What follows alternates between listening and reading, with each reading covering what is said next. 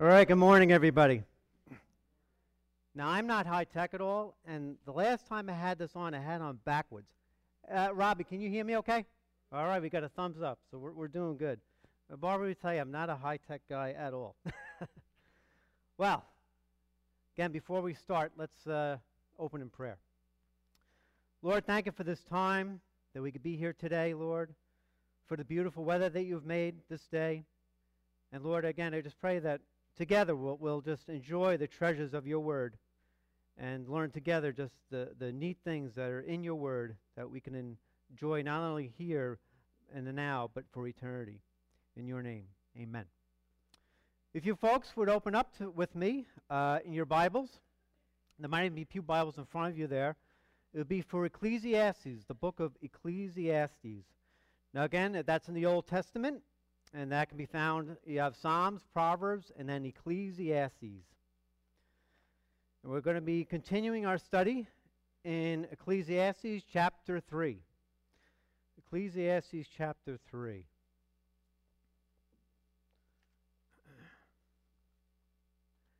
And, uh, you know, I was uh, uh, very excited, really, once kind of how things worked out, where uh, we could speak about chapter 3 today in Ecclesiastes. Uh, I feel like in, in this chapter, in the first, especially the first eight verses of Ecclesiastes, uh, somewhat might be familiar to a lot of us. Uh, you may have heard these first eight verses of Ecclesiastes chapter 3 at a funeral. Sometimes, a lot of times it's said at a funeral, or even on the radio. I know Paul Nelson had touched back upon this a couple Sundays ago, but back in 1965, an American rock band called The Byrds, B Y R D S, uh, made a song. Uh, kind of, they took from these eight verses this popular song titled "Turn, Turn, Turn." There is a season, turn, turn, turn. They, they, they kind of uh, did a song from these eight first eight verses of Ecclesiastes of chapter three. Matter of fact, on Friday I was listening to an oldie station and they were playing this song. So it's still being played today. So again, uh, I'll start up by reading verses 1 through 8. We're going to go through the whole chapter, but for now we'll, we'll kind of uh, focus on uh, verses 1 through 8 of chapter 3 about God's timing.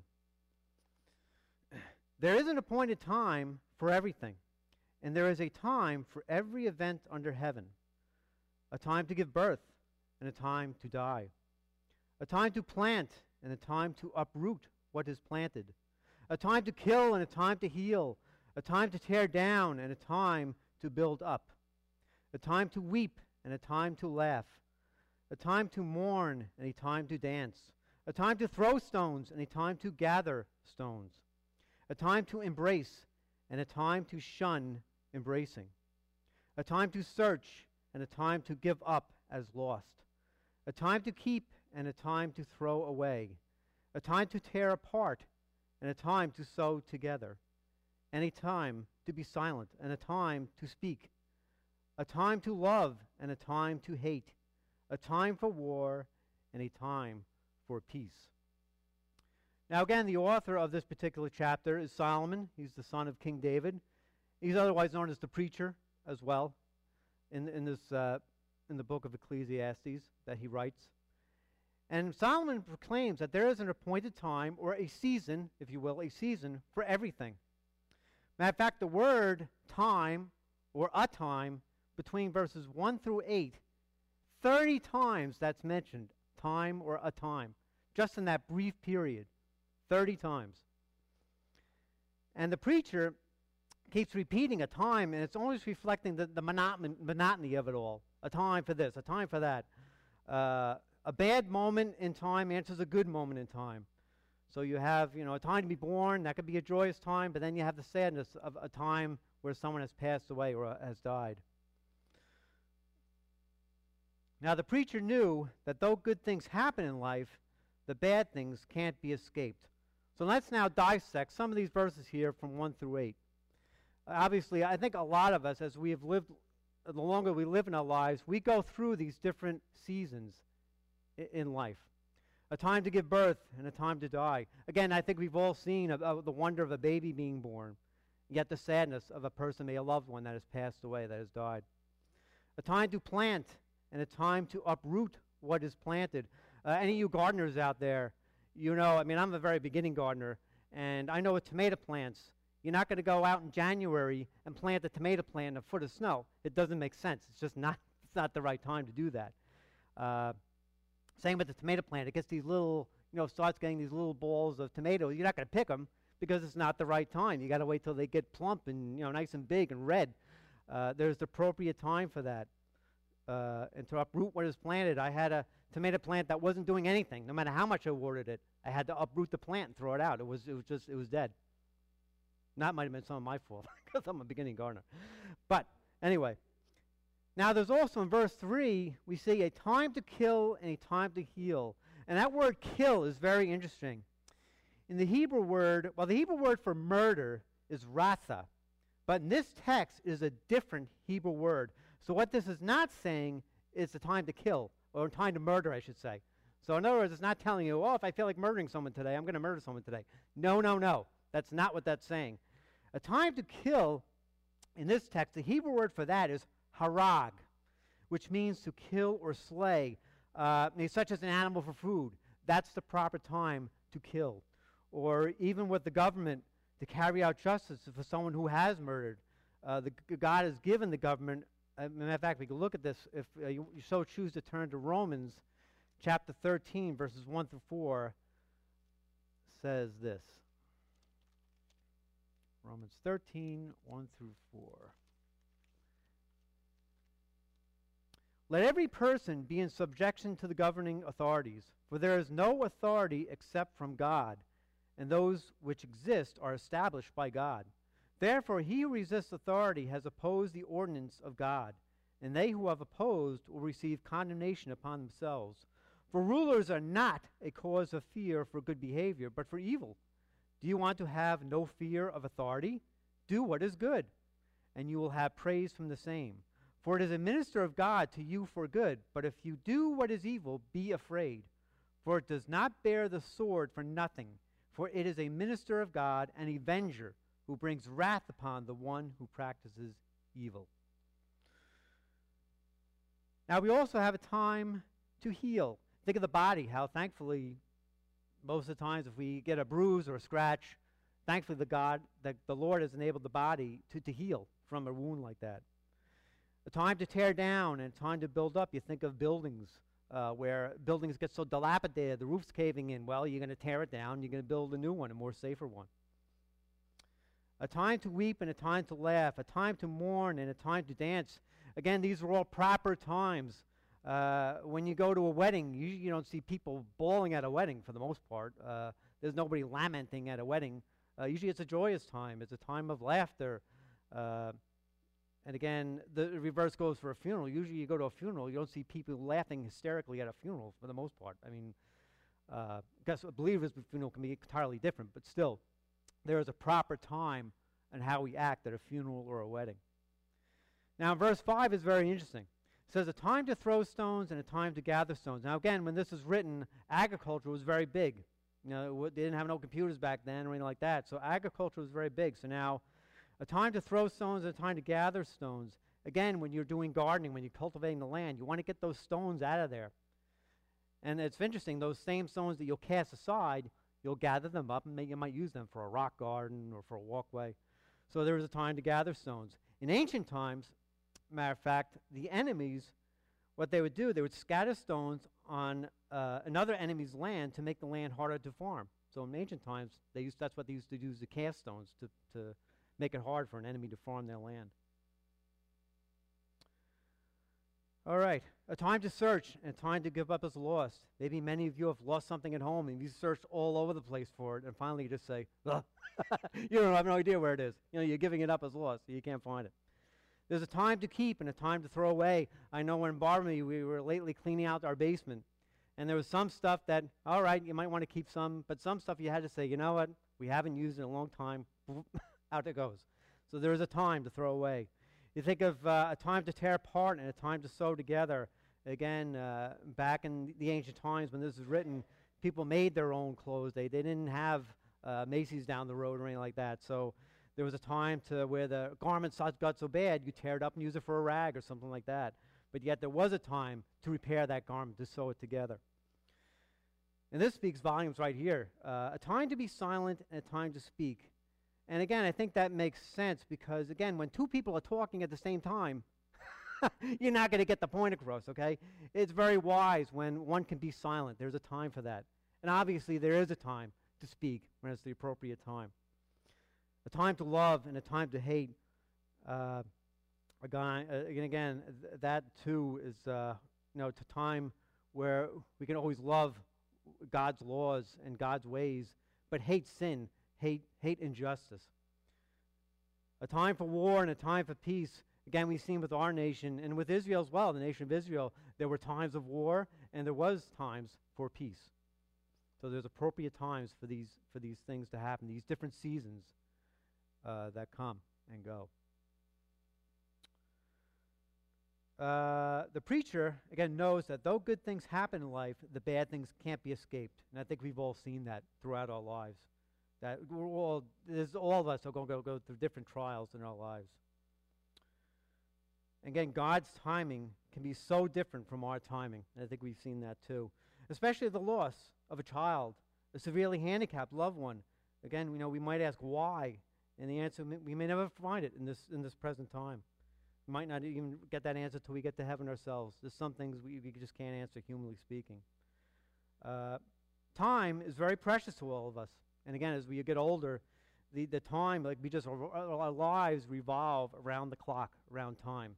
You know, time to get up for work. You know, it's time to, uh, you know, take the kids to soccer practice. It's, it's it, our, our lives just revolve around time. It has such a, a bearing on our lives.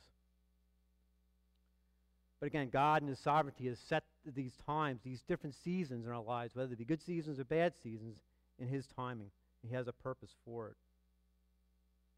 Scripture has a lot to do, to do as far as regarding God and time. In 2 Peter 3 8, you should so turn to, that's fine. If not, you can listen. But 2 Peter 3 8 has this to say about God and time. But do not let this one fact escape your notice. Beloved, that with the Lord, one day is as a thousand years, and a thousand years as one day. And John 1 1 says this about God as well. John 1 1. In the beginning was the Word, and the Word was with God, and the Word was God. So again, in the beginning, okay? Genesis 1 1, a lot of us would probably remember that as well, the first book of the Bible. In the beginning, God created the heavens and the earth. So even in the beginning, God's already there creating things, okay? He's always been. And again, with our human mind, it's like, how do you comprehend that? It's very hard, okay? But God has always been. Uh, God is not defined, confined by time or space like we are. Uh, there's just, he does, again, is a whole different, uh, we are mortal, God is immortal as far as uh, his infinite, infinite wisdom and thoughts. Now, the word uh, time can be very hard to define. Matter of fact, in Revelation 1 8, it says this also about uh, the Lord that I wanted to get to before I get to anywhere else. Revelation 1 8 says this about God and time. I am the Alpha and the Omega, says the Lord God, who is and who was and who is to come, the Almighty. So again, here he is. God is in the beginning all the way to the end. He is always existent. And again, we come to that word time, and time can be very hard to define. You'll hear all sorts of phrases about time. Time to make the donuts.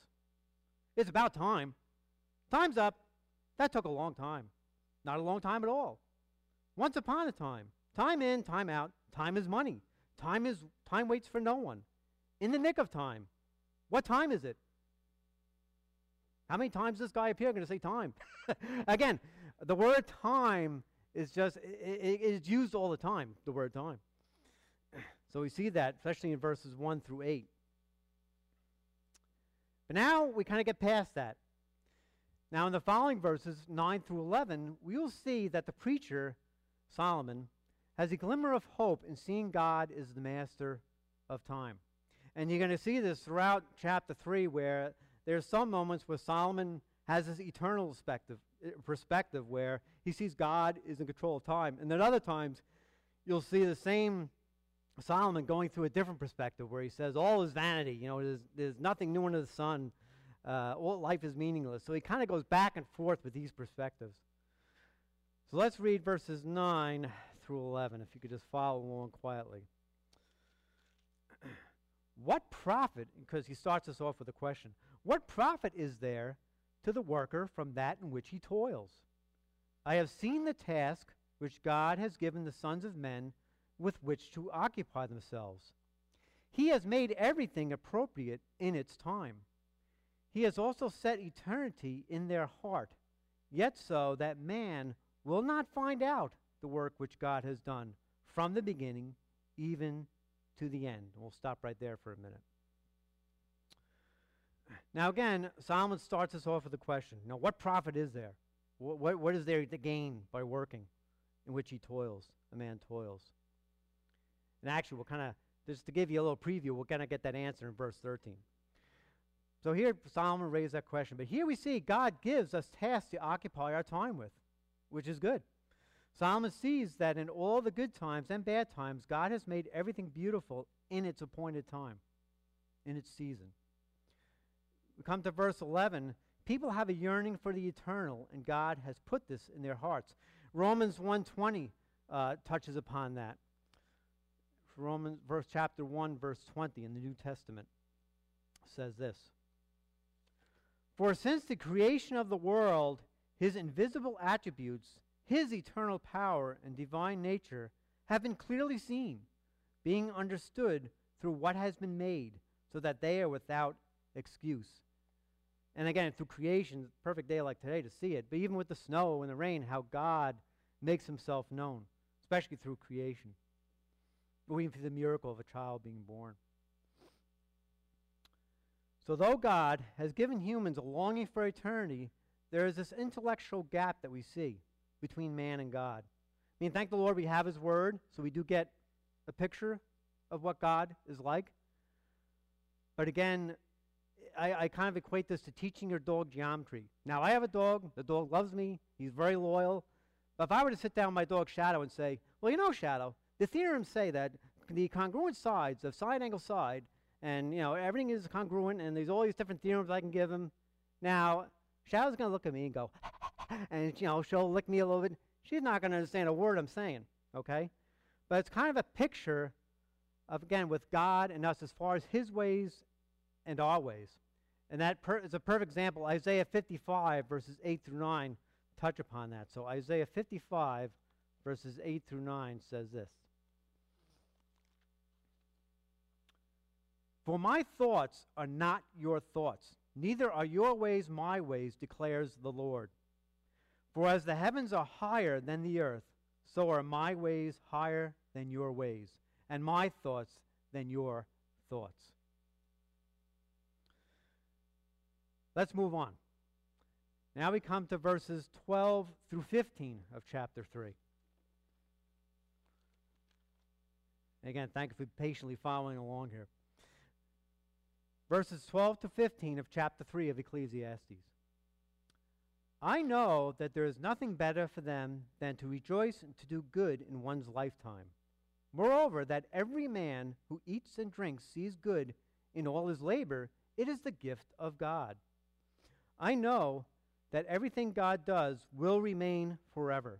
There is nothing to add to it, and there is nothing to take from it.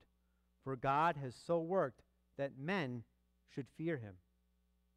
That which is has been already and that which will be has already been, for God seeks what has passed by.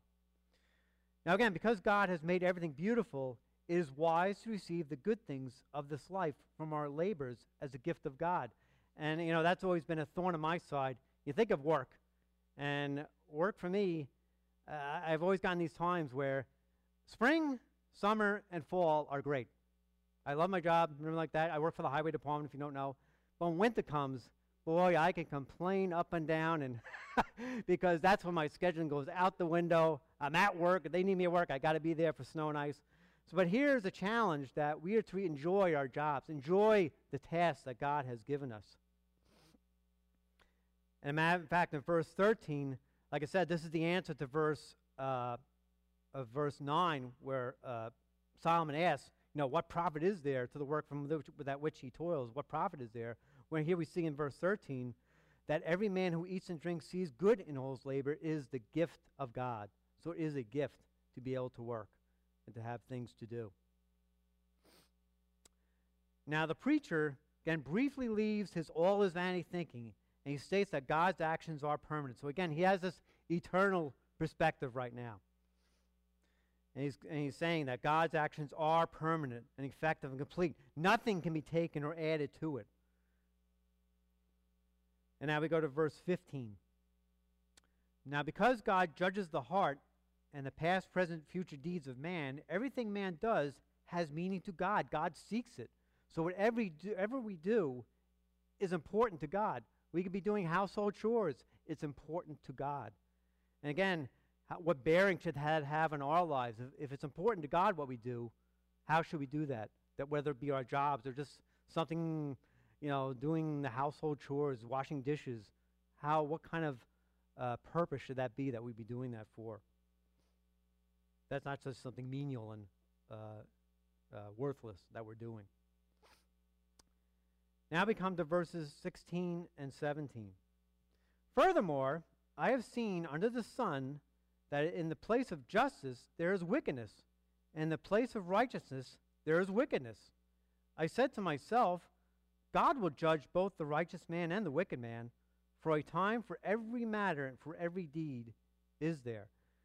And again, now Solomon goes under this, uh, under this, uh, under the sun uh, thinking again, where you know life is meaningless, and he, and he gets frustrated. You can see where you know, and he's seeing all this injustice taking place and unrighteousness taking place instead of justice, instead of uh,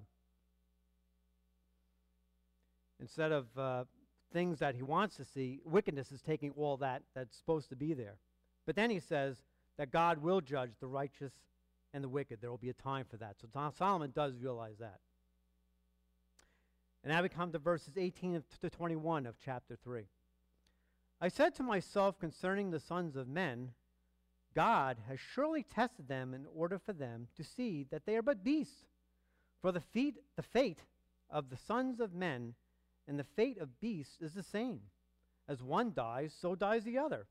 Indeed, they all have the same breath. And there is no advantage for man over beast, for all is vanity. All go to the same place. All came from the dust, and all return to the dust. Who knows that the breath of man ascends upward and the breath of the beast descends downward to the earth? And he leaves that with a question mark.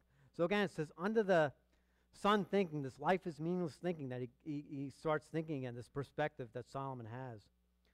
Solomon goes back to uh, his all is vanity, nothing's under the sun, new is under the sun thinking. He states that humans and animals share the same fate. Think of animals, they, they live and die, and that's what Solomon thinks. We live and die too. Both animals and humans die and they undergo decay. Both of them. All is vanity, Solomon says. Now, the preacher hopes there is a different destiny between people and animals, but again, in his all his vanity or meaningless thinking, he states, and you can, probably see him doing this. Who knows? he goes like this. He just, you know, you can just see him going like that because he just his perspective gets clouded up again and he, he gets away from the eternal perspective. And now we come to verse 22.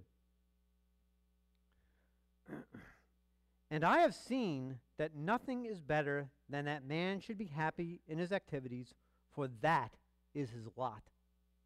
For who will bring him to see what will occur after him? And again, sadly, the preacher, I mean, hopes there is a different destiny between people and animals. But again, in his vanity thinking, it's like you know, who knows? Uh, unfortunately, the preacher is, is thinking, and he just says that man should try to accomplish what he can in this world because what will happen after him will be nothing because death ends it all. Humankind has no significance or meaning. And you, yeah, I'm sure you can see that thinking in today's world that just to gather up all the material things and live life to the fullest, and that's it. Tomorrow we die, and that's it. That's a lot, unfortunately, of the today's world's thinking. Now, again, if I would say, well, amen, let's pray, that would be really, really depressing. But again, thank the Lord. Again, where does that leave us? Well, again, I have a really, it's a pretty neat illustration. And then uh, bear with me if you've heard this illustration before, but I think it makes a great point. This is a girlfriend boyfriend story. And there's two scenarios to this girlfriend boyfriend story. Here's the first scenario.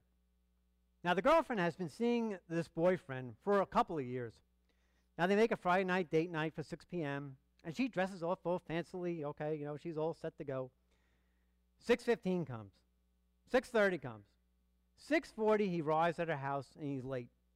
Well, she gets all, she's grumpily walking down the stairs to go to his car. She's thinking, boy, I must be a real priority. now, he's hardly talkative to her at all, and that makes her even madder. He asks if they could eat at a Panera Bread and get two bagels, some broccoli soup. And she thinks, you know, here I got all dressed up. I'm going to have a boring dinner at Panera Bread. Uh, but she's good. She says, all right. And so, you know, so they go to the restaurant. And then he asks her uh, if uh, they could go to the beach afterwards. And she's thinking, you know, here are my fancy clothes. What a disaster. I don't want to get sand on my clothes. She's thinking this is going to be a disaster this evening. All right. That's the first scenario. Now we come to the second scenario of the same story. Now she has a date with her boyfriend at 6 p.m. Suddenly, her girlfriend calls her and says excitedly that she saw her boyfriend at the jeweler's in the mall and that he was buying an engagement ring. He's going to propose to you tonight. She is ecstatic. 6:15 comes, 6:30 comes. Her excitement is bubbling. She is so excited, and she's thinking, he must be late. He must be planning something really big. 6:40 comes. He arrives at the house. She bounds down the stairs to get to his car. She is so excited. He is quiet. He's not talkative at all. She knows, oh, the poor dear. His mind is full of so many things to say at this proposal tonight. He asks if they could go eat at the Panera Bread and get two bagels and some broccoli soup. She thinks, oh, how romantic. Two bagels in the shape of a wedding ring. Oh, and the broccoli soup she's very careful to eat because she thinks maybe he put the ring in the soup for her to find. So she's very carefully eating the broccoli soup. Then, after the done eating, he says, Gee, w- would you mind if we went to the beach tonight? Sure, honey, that'd be wonderful. Because she knows, oh, at the beach tonight, he's going to propose to me as the sun sets. What a great evening. What happened? Yes, this is the answer. What happened? She knew the end of the story. She knew what was coming. You know, all of us have gone through very difficult seasons, difficult trials in life. Some have gone through devastating trials here that won't go away in this lifetime. But for us who believe in Jesus Christ as our Savior, we know the end of the story. We know what's coming. Revelation 21 4 says this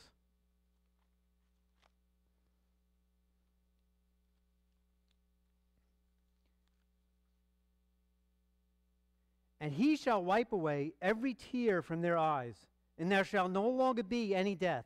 There shall no longer be any mourning or crying or pain. The first things have passed away. Romans 8:28 uh, 8:28 sorry says this. Romans 8:28 and perhaps a lot of you are familiar with this verse.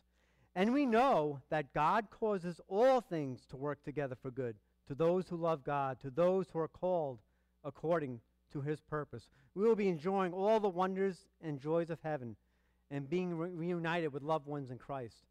So, what joy awaits us? John 14, 6. Again, this might be a verse that, you're, that you know, that have memorized perhaps. John 14, 6.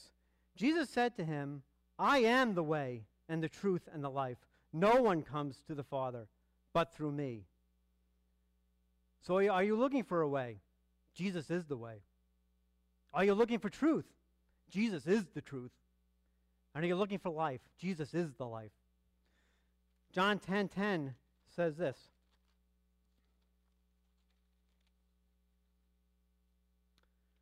The thief comes only to steal and kill and destroy. I came that they might have life and might have it abundantly. John 11, 25, just a page over, says this Jesus said to her, I am the resurrection and the life. He who believes in me shall live even if he dies. Again, when we live for Christ, our lives take on new meaning and new purpose. 1 Corinthians 10:31 says this: Whether then you eat or drink or whatever you do, do all to the glory of God. So remember when you're washing those dishes, do it for the glory of God.